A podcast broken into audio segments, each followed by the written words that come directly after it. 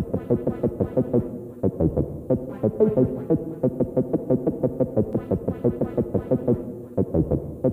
you.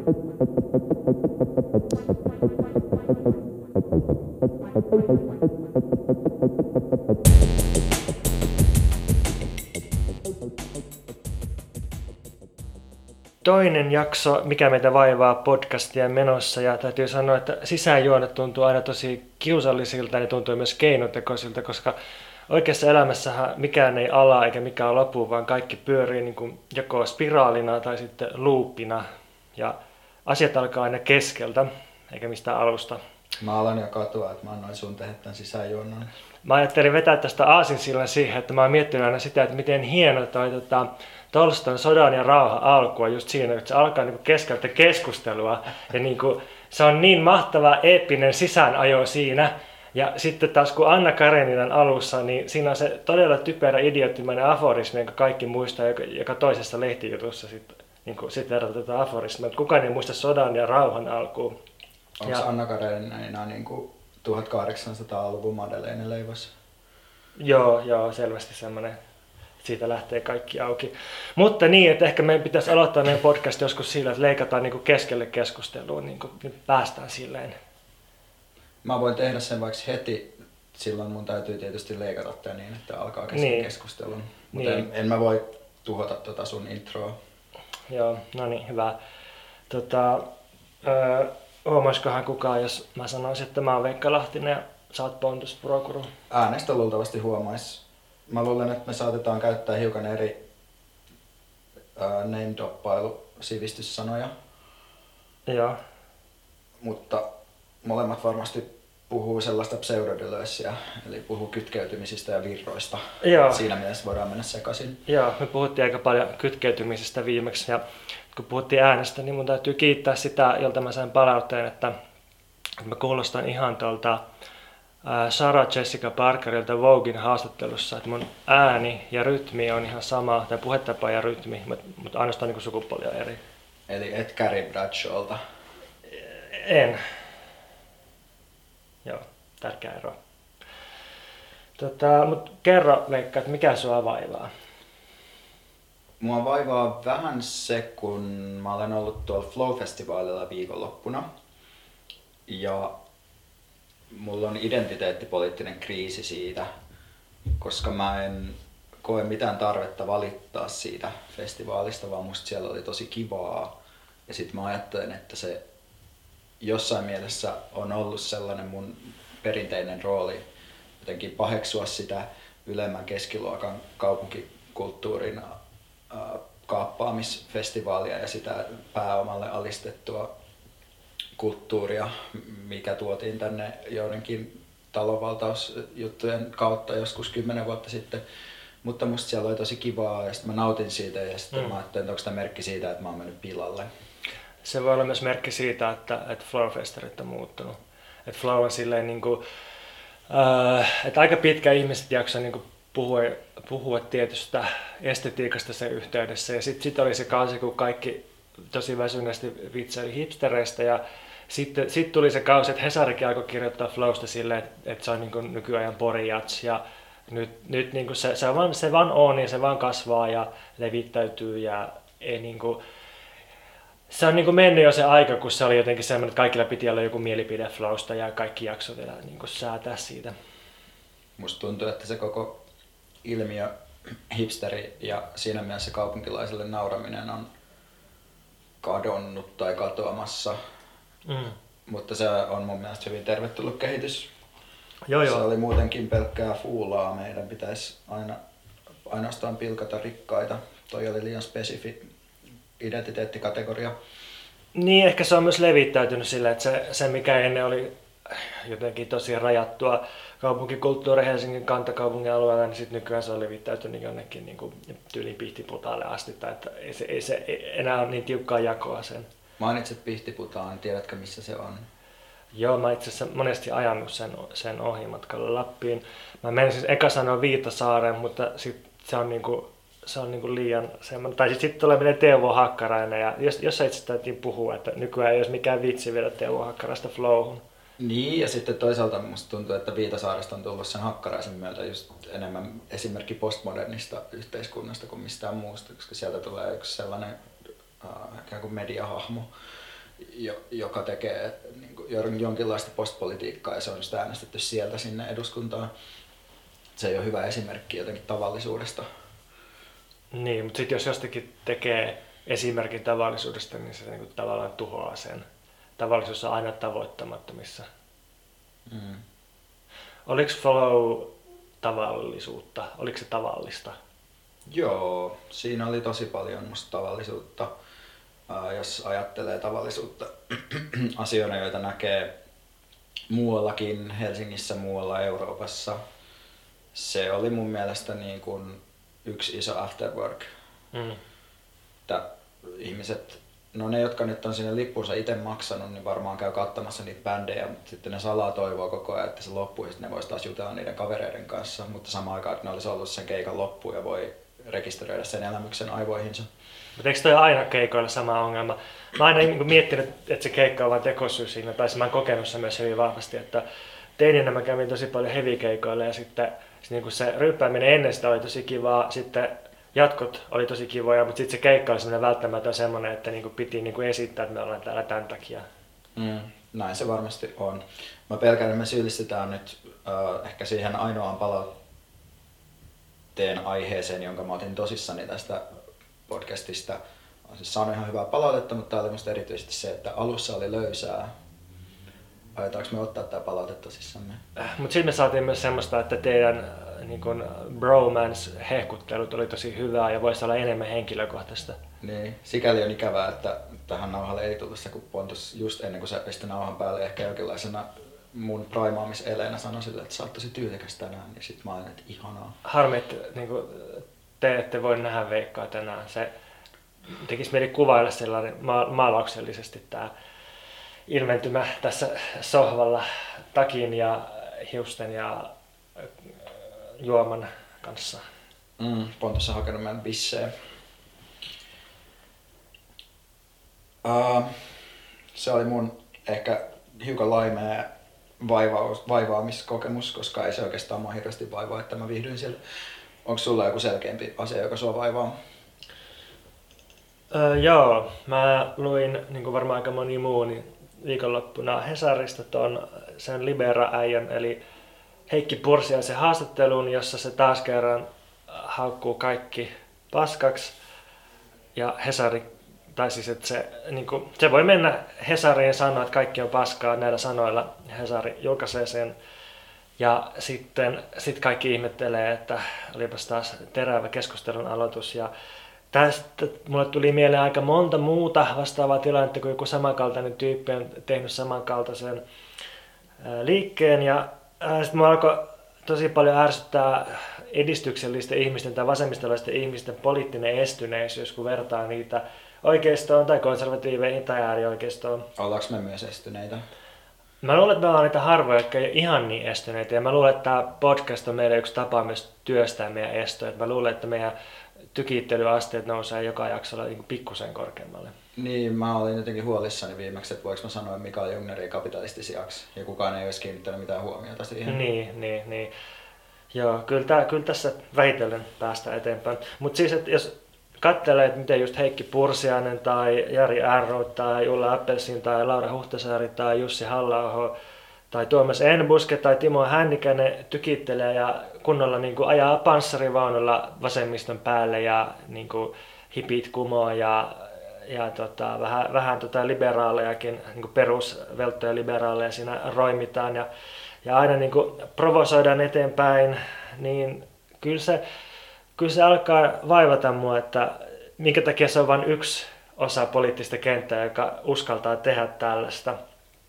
Ja sitten jos miettii laajemmin julkisuutta, niin mulle tulee sellainen olo, että, että sä voit olla fasisti tai umpirasisti tai libertaali tai, tai vaikka anarkisti ja sä voit sanoa ihan mitä tahansa ja sä voit silti menestyä ja Hesari kuuntelee sua ja ihmiset jakaa sua ja keskustelee susta mutta jostain syystä vasemmalta ei sitten uskalleta tehdä tällaista, että, että vähän tykiteltäisiin, vähän reviteltäisiin, vähän tarkoituksella provoittaisiin, oltaisiin aggressiivisia, mentäisiin vähän hallitusten rajojen yli, yritettäisiin siirtää sitä, että, mikä on poliittisessa mielikuvituksessa tai keskustelussa jotenkin sallittua ja mahdollista puhua? Toi on totta. Mä luulen, että moni on ollut tyytyväinen toisaalta siihen, että vasemmisto on sallankin kelpoistunut jossain mielessä, mutta se ehkä, ja se on ehkä ollut tarpeellinen osa jotain taktiikan muutosta, mutta sitten toisaalta pitäisi muistaa, että pitää olla niitä, jotka että jos ajattelee sotilasteknisesti, niin pitää olla niitä, jotka varmistaa sen hyökkäysaseman tekemällä aggressiivisen mm. etujoukon sellaisen piikin ja sen jälkeen sinne voi sitten tulla sinne asemiin toiseen, joiden tehtävä on säilyttää se saavutettu asema. Ja sitten näiden lisäksi on tietysti selusta aputaavat laskuvarjojoukot ja sitten on niin kuin matalan intensiteetin sissisodankäyntiä tekevät joukot, joiden ei välttämättä... Oletko sä edelleen tästä metaforassa sisällä vai haluatko vaan selittää, että miten... Mä oon tässä metaforassa joo. siis, joo, joo, joo. joo. Joo, ja siis musta tämä metafora on tosi paikallaan, koska mulle, mun teki tosi vahvan vaikutuksen aikoina, kun me tehtiin yliopistopolitiikka opiskelijatoiminta nimisessä ryhmässä ja sitten, sitten tota yksi, no sanotaan, että yksi ison edustuksellisen tai niin kuin yksi ison etujärjestö Lafkan tyyppi otti meihin yhteyttä ja sitten se halusi tällä epämuodollisesti käydä selittämässä meille, että miten, miten tuolla Etelärannassa ää, johdetaan tätä oikeisten offensiivia.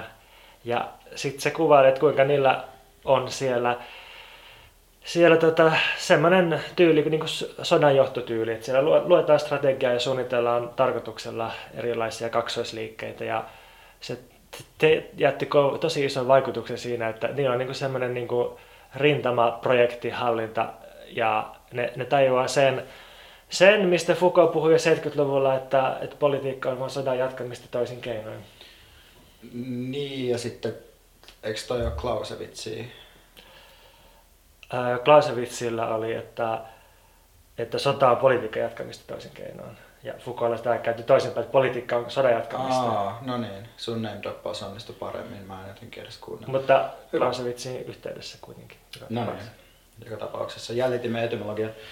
Öö, niin mä tungen tähän vielä semmoisen piikin, että siis öö, ei, ei, ei, ei niin vasemmista kokonaisuudessa musta ole mitenkään liian salonkikäypäinen tai pysähtynyt. Kyllä mun mielestä jos katsoo kansanedustajaa, niin Li Andersson ja Anna Kontula tekee hyvin. Sitten, no, okei, okay, kumpikaan ei, ei trollaa tai niinku provosoi, mutta ne niinku, ne hallitsee aika hyvin sen tai niin kuin saman, mutta että, voisi olla jotain tahoja tai jotain niin kuin riippumattomia tahoja, jotka menisivät niin kuin vielä menis selkeästi yli tai niin kuin tekisi jotain tosi härskejä avauksia.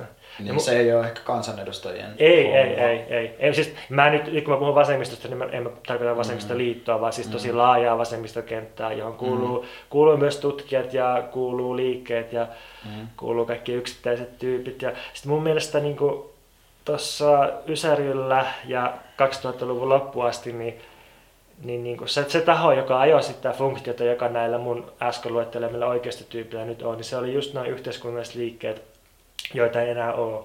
Mä luulen, että tässä on myös sellainen ää, jonkinlainen tyyliin liittyvä kysymys, että vasemmistolaiset kokee strategisuuden epäpyhäksi, että se rikkoo jotenkin sitä autenttisuuden vaatimusta vastaan, joka sisältyy ehkä siihen, että ajatellaan, että ollaan kansan puolella ajamassa totuutta. Ei ole sellaista härskiä politiikan tekemistä, jossa puolustetaan luokkaintressiä ihan tai ehkä tietty vasemmistokin puolustaa sitä omanlaista luokkakantaisuutta, mutta musta tuntuu, että se on monille vaikea ajatus, että ei esimerkiksi sanota aina mitä tarkoitetaan.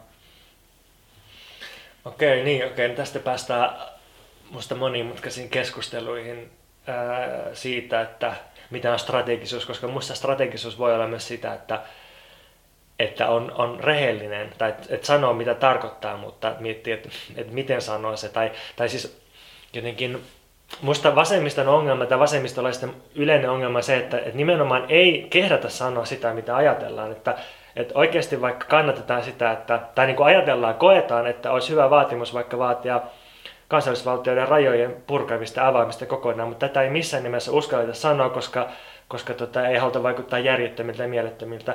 Ja sitten kun lukee Heikki Pursiasen blogia Liberasta, niin siellä itse asiassa on tämmöinen teksti, missä se esittää tämän vaatimuksen. Joo, hyvä on. Ehkä toi on monimutkaisempi kysymys kuin mä ensin ajattelin, mutta mun mielestä siinä on jotain siinä ää, ajatuksessa, että seuraa uh, että joku sellainen spontaanisuuden ja autenttisuuden vaatimus estää sitä strategista toimintaa, mutta meidän pitää ehkä mennä tuohon joskus toiste. Joo. Ehkä jotenkin avata näitä eri suuntia, koska toi on myös totta. Tot, joo, mä vielä mietin tästä sitä jotenkin, että, että musta siis, musta on tosi tärkeää tämä niin kuin, provoaminen tai provosointi poliittisena metodina, että se ei ole pelkästään mitään trollaamista tai niin kuin, tunteisiin vetoamista, vaan, vaan niin kuin, ää, filosofithan on aina puhunut siitä, että, että, että että ajattelu alkaa jostain ihmettelystä ja näin. Musta se on vaan ollut niin semmoinen kaunopuheinen tapa sanoa, että ajattelu alkoi aina jotenkin väkivaltaista tai että ihmistä ei ajattele tai niin kuin jotenkin ala kyseenalaista asioita, ellei joku semmoinen yllätys tai matoalta vetäminen tai ravistelu tai joku U-käännös tai tämmöinen. Ja, ja niin kuin, tämä on syy siihen, miksi, miksi sellaiset, sellaiset tyypit, niin kuin joku siis on niin suosittu, kun ne pystyy tuottamaan jatkuvia niin kuin shokkeja tai sellaisia ravisteluita, joissa saa, saa oikeasti ihmiset ajattelemaan, niin tätä niin, mä kaipaan lisää politiikkaa. Onko tätä niin kuin Rosa Luxemburgilaista ajateltuna, että ihmisiä pitää ravistella, että ne huomaa niiden kahleet? Kuulostaa hyvältä. Se ei ollut tarkka sitaatti, mutta me aiotaan puhua tänään muustakin kuin vasemmistosta tarkkaan ottaen kolmesta aiheesta, jotka ovat tällä kertaa uh, Yhdysvalloissa tapahtunut no, aika monimutkainen tapahtumaketju, johon liittyy siis uusnatseja ja erilaisia mielenosoittajia, sosialisteja ynnä muita. Pontus puhuu siitä. Sitten mä puhun jakamistaloudesta ja sitten mä aion puhua myös vähän Pontuksen aikaisemmalla jutulla ratsastaen siitä, miten vasemmista rakastaa väestötiedettä enemmän kuin omaa vapauttaan. Eli me aiotaan itse puhua aika paljon vasemmistosta. No se, se ei voi mitään, mutta mennäänkö Charlottesvilleen? Mennään Charlottesvilleen natseihin.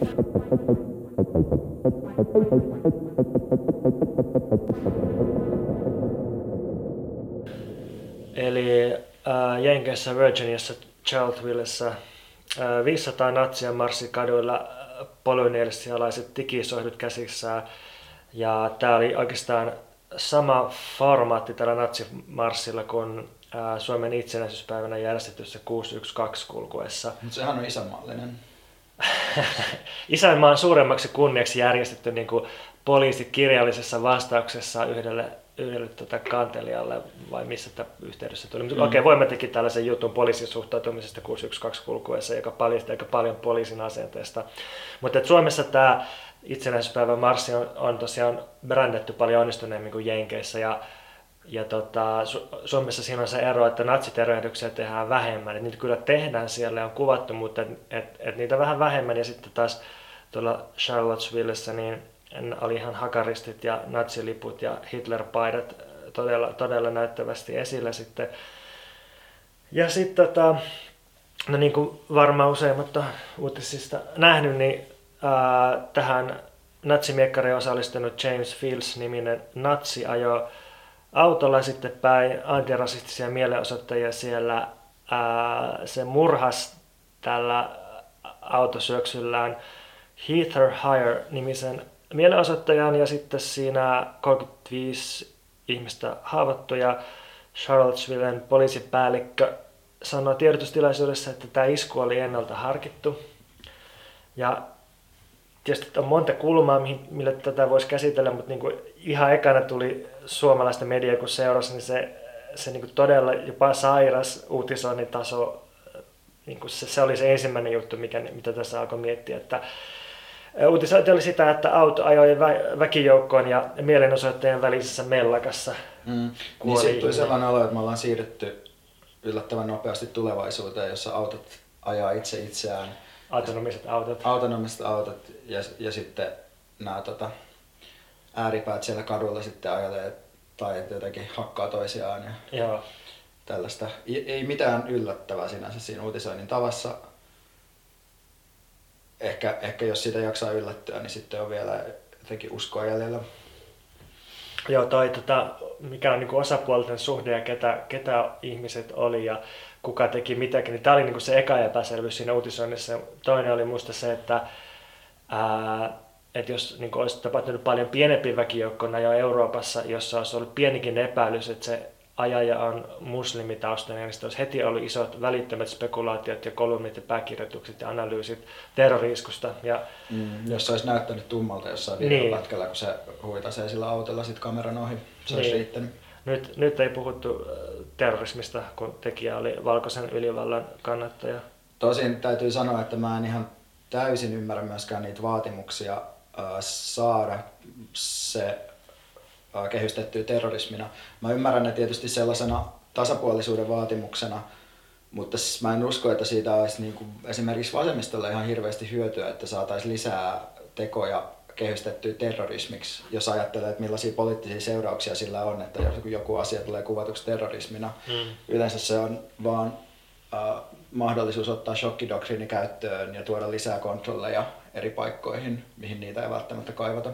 Mm, toi on kyllä hyvä pointti, koska terrorismi, terrorismista puhuminen yleensä poistaa poliittisuuden siitä ja ja kai se nyt aika poliittinen isku, jos natsi ajaa autolle väkijoukkoon. Tai sitä pitää siis käsitellä poliittisesti, pitää tarkastella poliittisesti, että miten me ollaan päädytty tällaiseen tilanteeseen, jossa, jossa tota, natsit voi, itse asiassa nehän, nehän tota ensin hyökkäs mielenosoittajien kimppuun kivillä, kepeillä, kilvillä, ää, kaasulla ja savupommeilla. Ja, Edellisenä päivänä myös soihduilla ilmeisesti. Joo, joo, joo. Ja sitten sitten tosiaan jo autolla ja sitten sit, niin tämän, tämän natsiväkivallan jälkeen, niin tämän jälkeen poliisi sitten päätti puuttua siihen natsimielenosoitukseen. Sitä ennen ne turvasi natsien oikeutta järjestäytyä poliittisesti ja huutaa fasistisia iskulausta ihan niin kuin poliisi on eri puolilla maailmaa ja myös Suomessa, Helsingissä niin tukenut, tai ei tukenut, mutta siis turvannut, turvannut natseja. Ja Suomessa viime itsenäisyyspäivänä oli sama juttu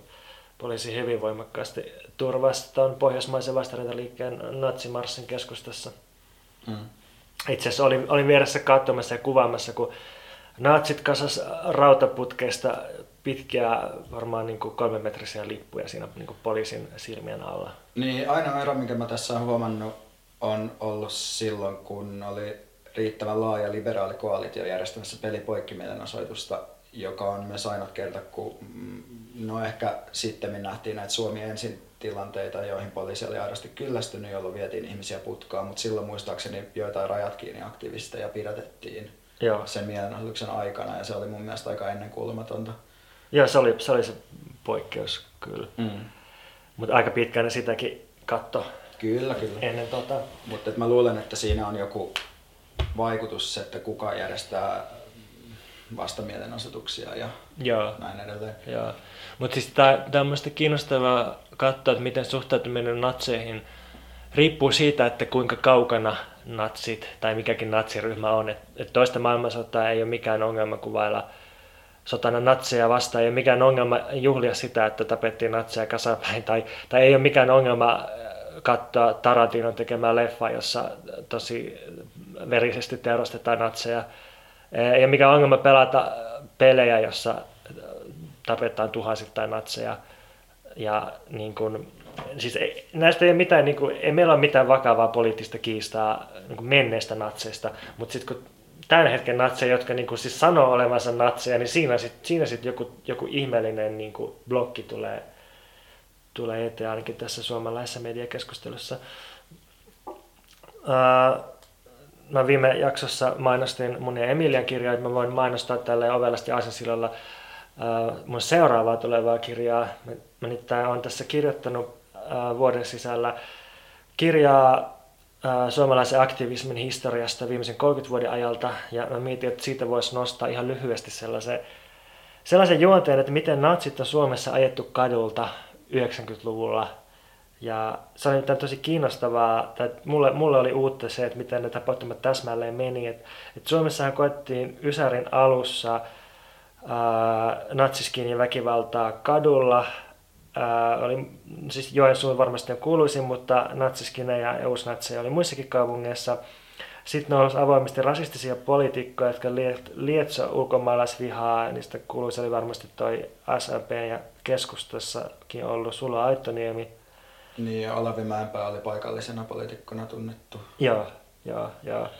Joo, ja sitten ää, Suomeen sitten perustettiin antifasistinen toimintaryhmä itse asiassa Turussa perustettiin Meka 92 ja sitten sit Helsingissä oli perustamiskokous 93.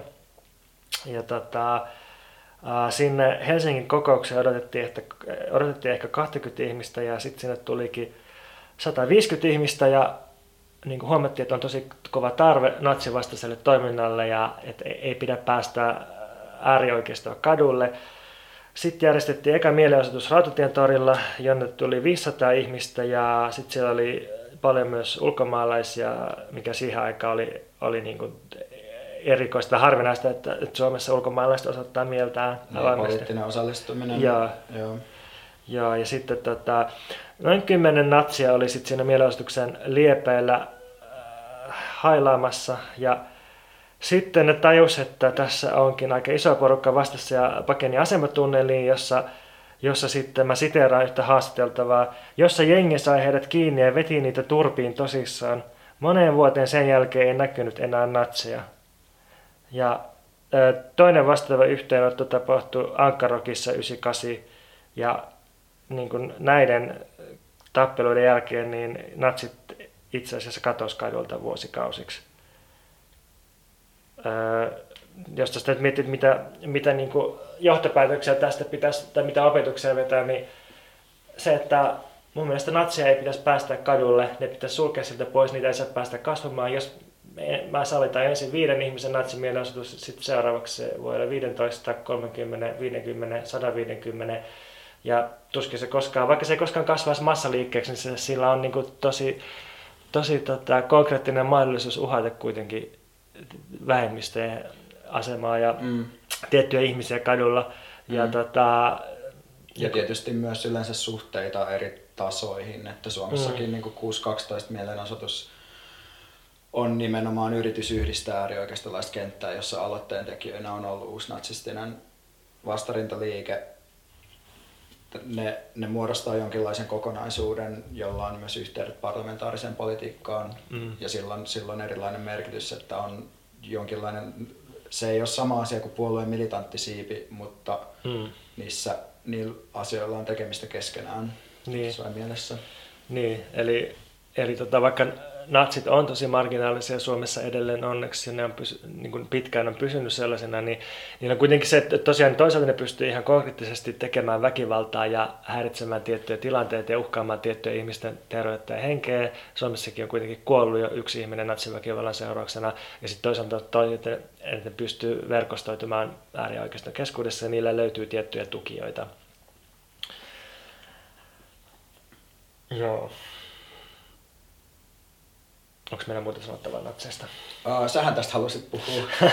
ei, ei mulla kauheasti ole kyllä muuta, että mä jotenkin ajattelen, että, että natseista on hyvä puhua ja samalla on hyvä pitää fokuksena fasismi sellaisena laajempana kehyksenä ja sitten yrittää tarkastella sitä ilmiöä kokonaisuutena ja hmm. nähdä se, että miten tietyn, tyyppiset, miten tietyn tyyppinen politiikka, mitä aika monet liberaalit ajaa myös jossain mielessä mahdollistaa fasismia vahingossa. Mm. Ei tarkoituksellisena seurauksena, mutta jotenkin sen kautta, että se luo eroja ihmisten välille, mm. tekee kollektiiviset identiteetit äh, ehkä hajanaisemmiksi tai se tekee, luo mahdolliseksi perustaa sellaisia tietyn tyyppisiä kollektiivisia identiteettejä. Mulla ei tästä nyt oikeastaan hirveän tarkkaa analyysiä, mutta jotenkin mun mielestä sitä pitäisi miettiä pikkusen enemmän, mm. että mitä kautta fasismi ylipäätään mm. nousee ja mikä yhteys sillä on, on sellaisen politiikkaan, mitä me voidaan pitää hyvänä politiikkana tai mitä monet meistä voi pitää hyväksyttävänä politiikkana. Tuosta olisi oikeastaan mielenkiintoista tehdä joku teksti tai pätkä, että mitä kaikkea teorioita ja näkemyksiä tai analyysiä on ollut siitä, mitä kautta fasismi on historiallisesti noussut, koska niitä niin kuin löytyy laidasta laitaa, löytyy siitä, että ihmiset on seksuaalisesti estyneitä. Se on niin yksi, yksi teoria laita. Ja toinen, toinen on sitten katsoa suoraan vaan niin kuin, ää, taloudellisia suhdanteita. Nyt jos miettii Suomen kääriaikaisten nousua, niin se nousi Ysärin laman aikaan. Sitten se häipyi, kun tuli tota 2000-luvun alkupuolen nousukausi. Sitten sit niin vivusta vetämällä äärioikeisto on taas noussut tuossa 2008 talouskriisin jälkeen. Ja talouskriisille ei näy loppua, joten äärioikeistollakaan ei ole näkynyt loppua toistaiseksi. Mm. Natsi-identiteetti on tuskin se, jonka ympärille seuraava pahuus rakentuu, mutta se on varmasti ihan hyvä sen takia seurata laajemmin, mitä äärioikeistolaisuus tarkoittaa tänä päivänä. Niin, ja sitten kyllä kaikki, jotka niin sanoo, että ei pidä sekuntiakaan odottaa analyysiä tai ajatusta natseille, niin kannattaa miettiä sitä, että kuka on Yhdysvaltojen presidentti ja ketkä sen tukijat on ja keitä se kieltäytyy tuomitsemasta, kun ne tekee poliittista väkivaltaa, niin en mä tiedä, voiko sitä ihan niin kuin noin kevyesti ohittaa kuitenkaan.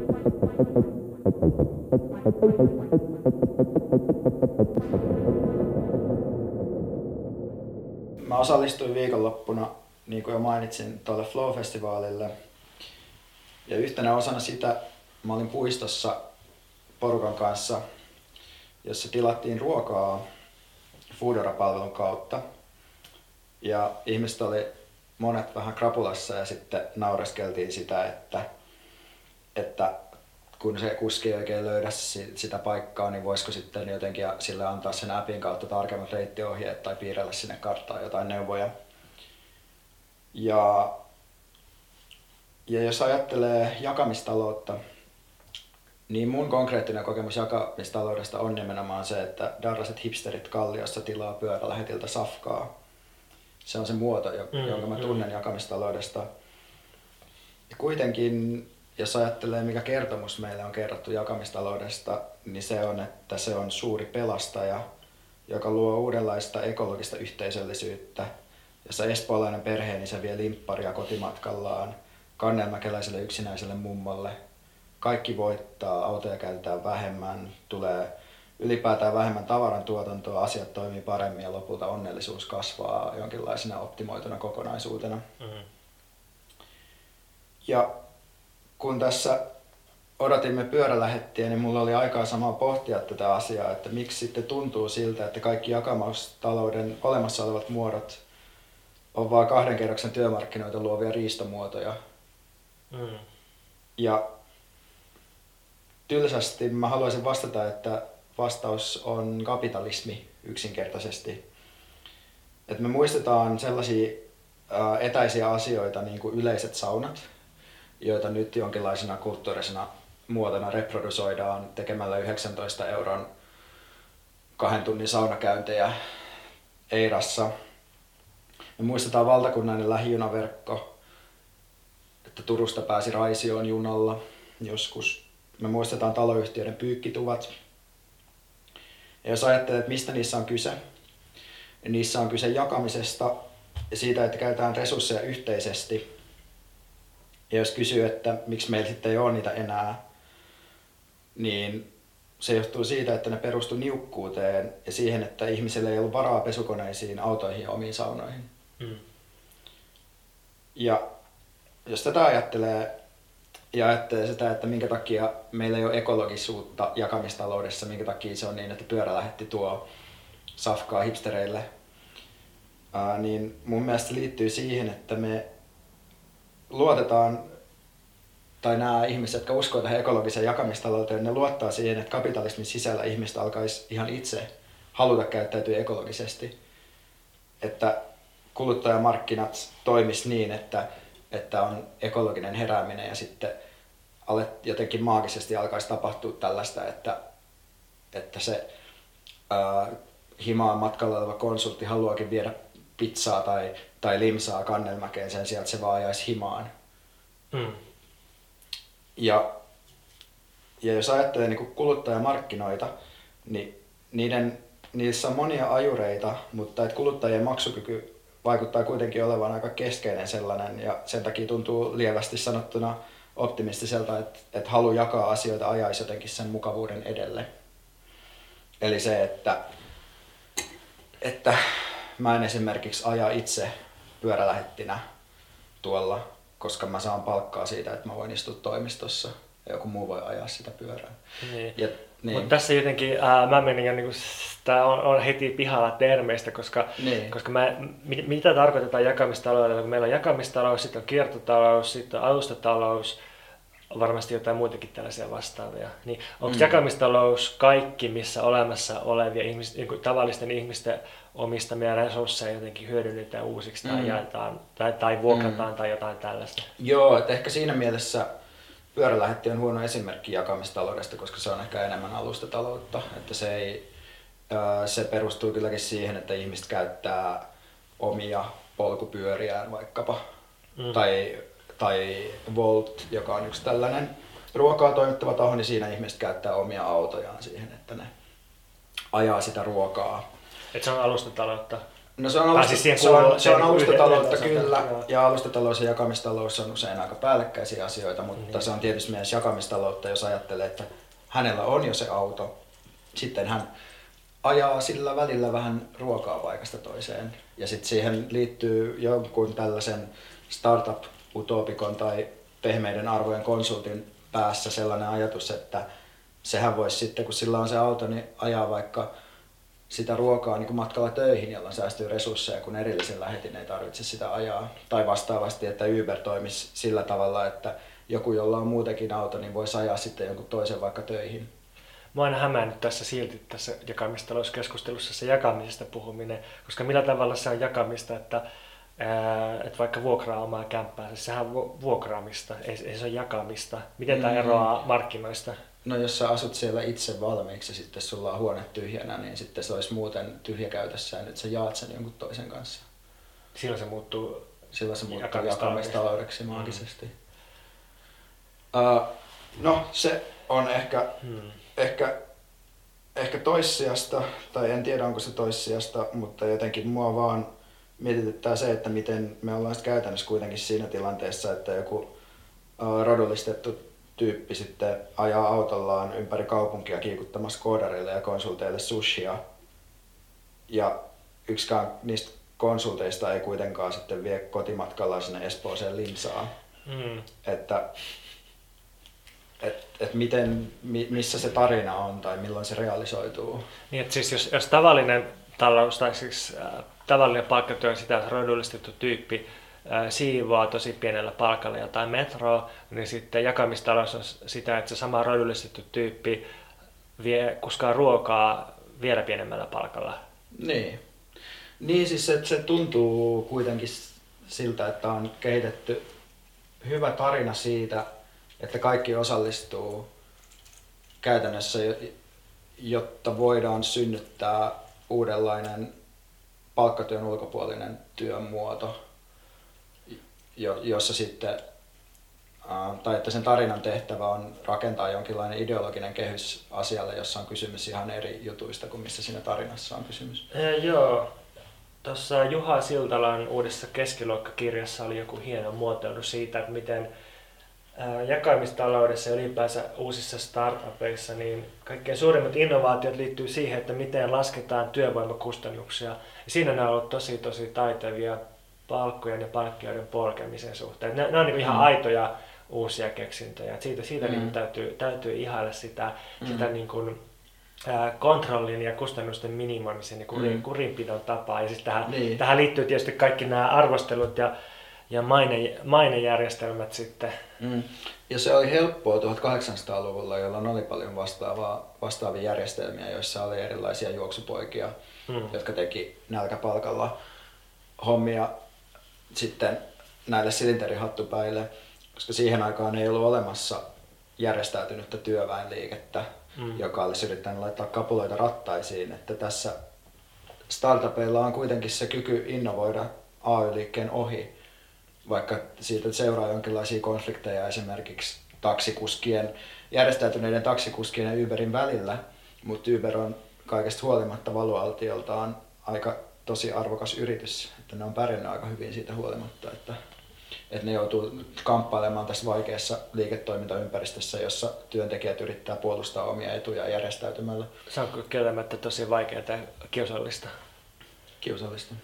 Joo, tota, mä haaveilen sellaisesta jakamistaloudesta, josta puuttuisi ne pomot ja ää, se koko niin kuin, pääoman lisäämispuoli. Et, et, että niin kuin Uber, mutta että se olisi yhteisesti omistettu tai osuuskuntamuotoinen, tai että, ne, että se olisi jotenkin vähän niin kuin vertaisverkkotyyppisesti tuotettu, että, että sama idea, mutta sitten siellä ei olisi ketään yhtä tyyppiä kiskomassa niitä voittoja sitä välistä. Sä haaveilet siis kommunismista. Joo, ja siis kommunismihan on alkuperäinen jakamistalous. Siis eikö se, eikö se niin kuulosta jakamistalouden idealta, että kaikilta kykyjensä mukaan ja kaikille tarpeidensa mukaan ja ihmiset voi jakaa resurssejaan ja niin kuin kaikki, kaikki niin kuin mikä järkevä jakaa, niin jaetaan ja, ja niin kuin näin poispäin. Että mm. Se olisi sitä jakamistaloutta. Hyvä. Tämä oli hyvä.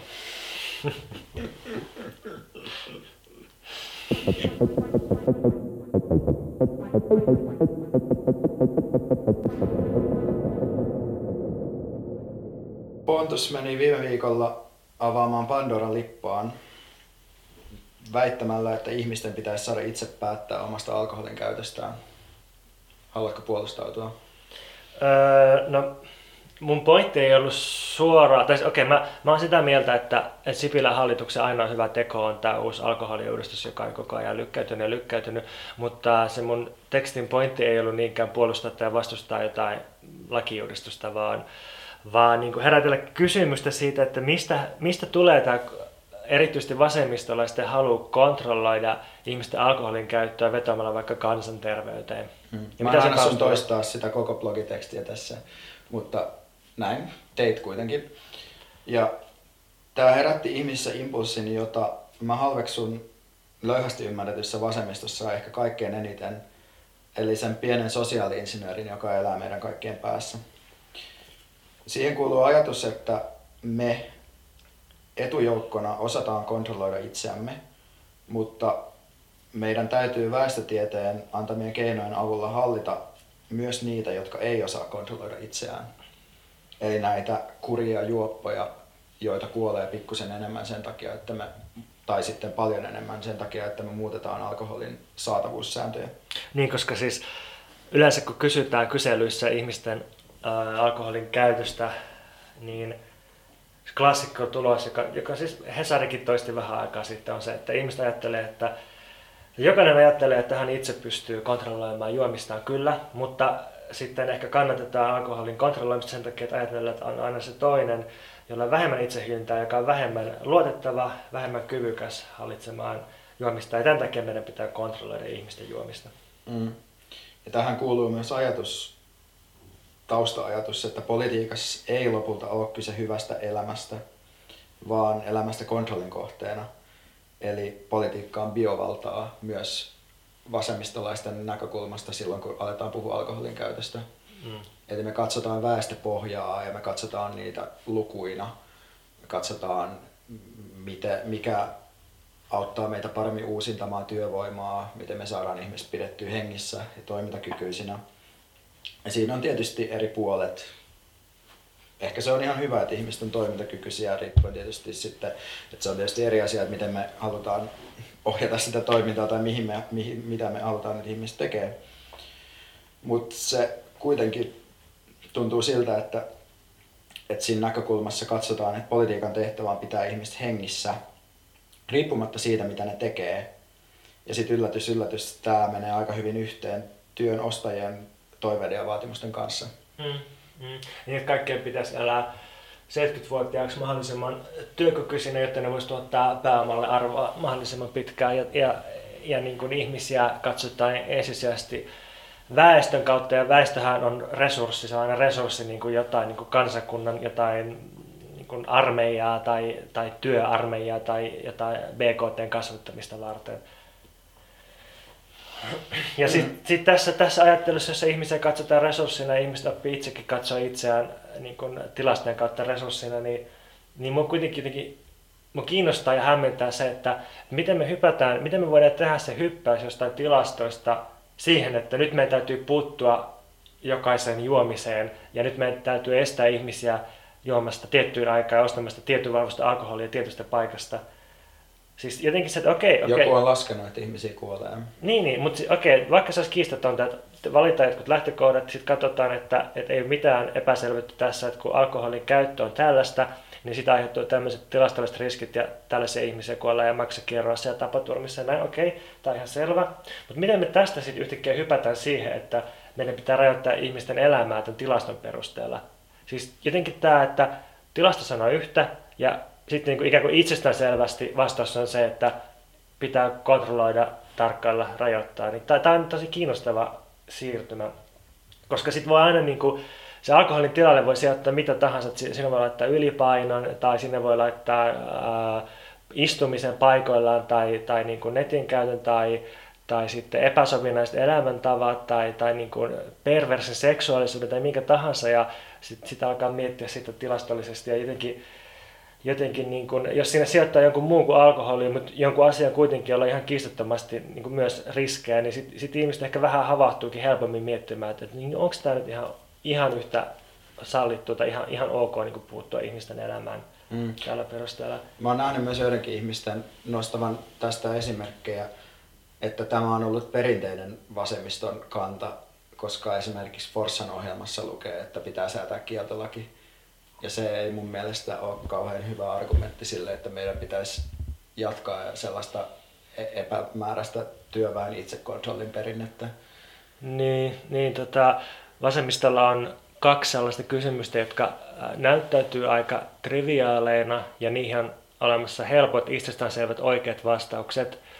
Ja sitten mä ehkä ajattelen, että, että nimenomaan se, että se on niin helppoa itsestäänselvää, niin se itse paljastaa jotain paljon syvempää ja oireellisempaa vasemmista ajattelussa. Eli nämä kaksi aihetta on just alkoholipolitiikka ja sitten pakkoruotsi. Että molempia niin kuin vasemmistolaisen ihmisen ei tarvitse ajatella sekuntiakaan, niihin oikeat vastaukset. Ja sitten, sitten jos niitä alkaa perkaamaan niitä, sitä taustaa, sitä motivaatiota siinä, niin musta se, se voi johtaa tosi huolestuttaville vesille.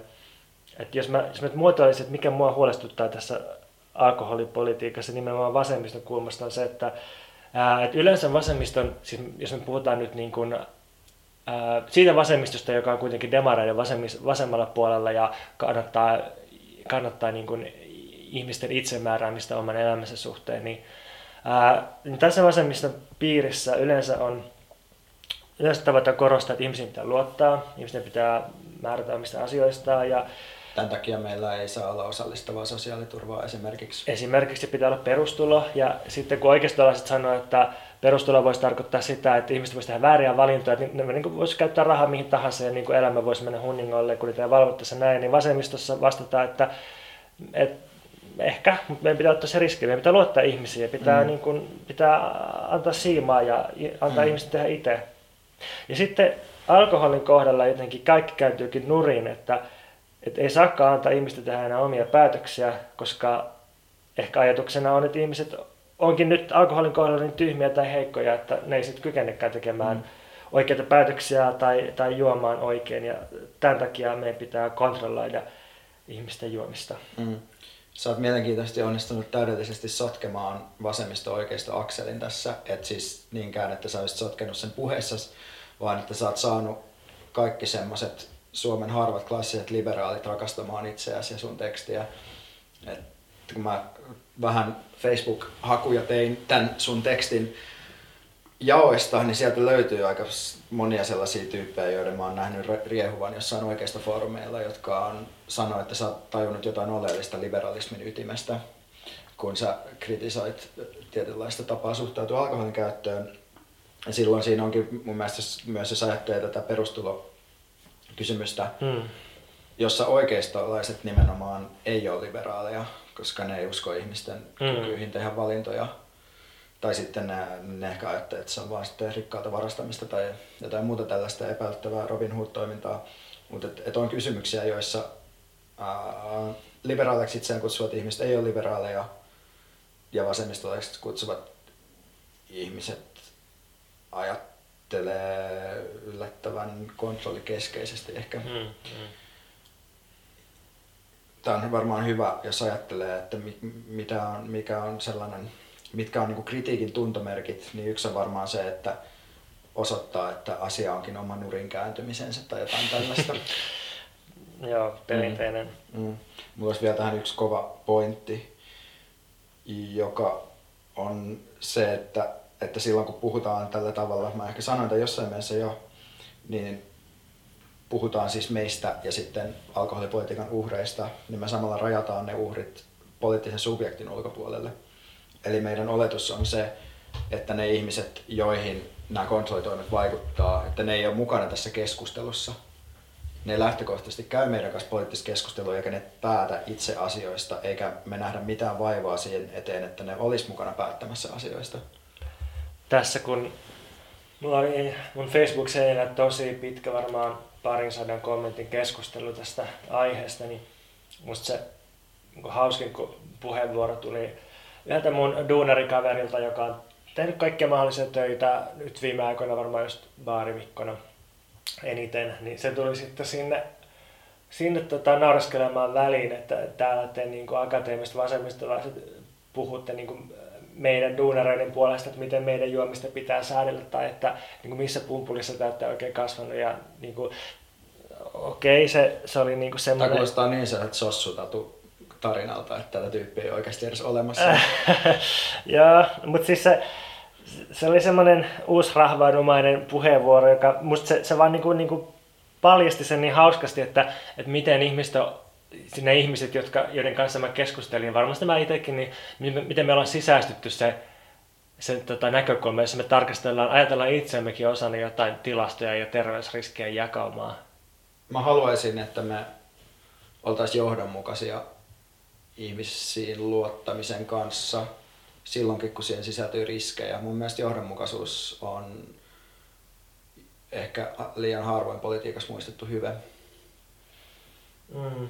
Johdonmukaisuuden lisäksi niin musta tuosta sun mainitsemasta hyvästä elämästä pitäisi puhua enemmän. Tästä, pitäisi ajatella enemmän, pitäisi miettiä, että ää, tarkoittaako hyvä elämä sitä, että me eletään tilastollisesti laskelmoidusti ja tuottavasti asiantuntijoiden määräämissä riskirajoissa, vai voisiko se olla jotain muutakin?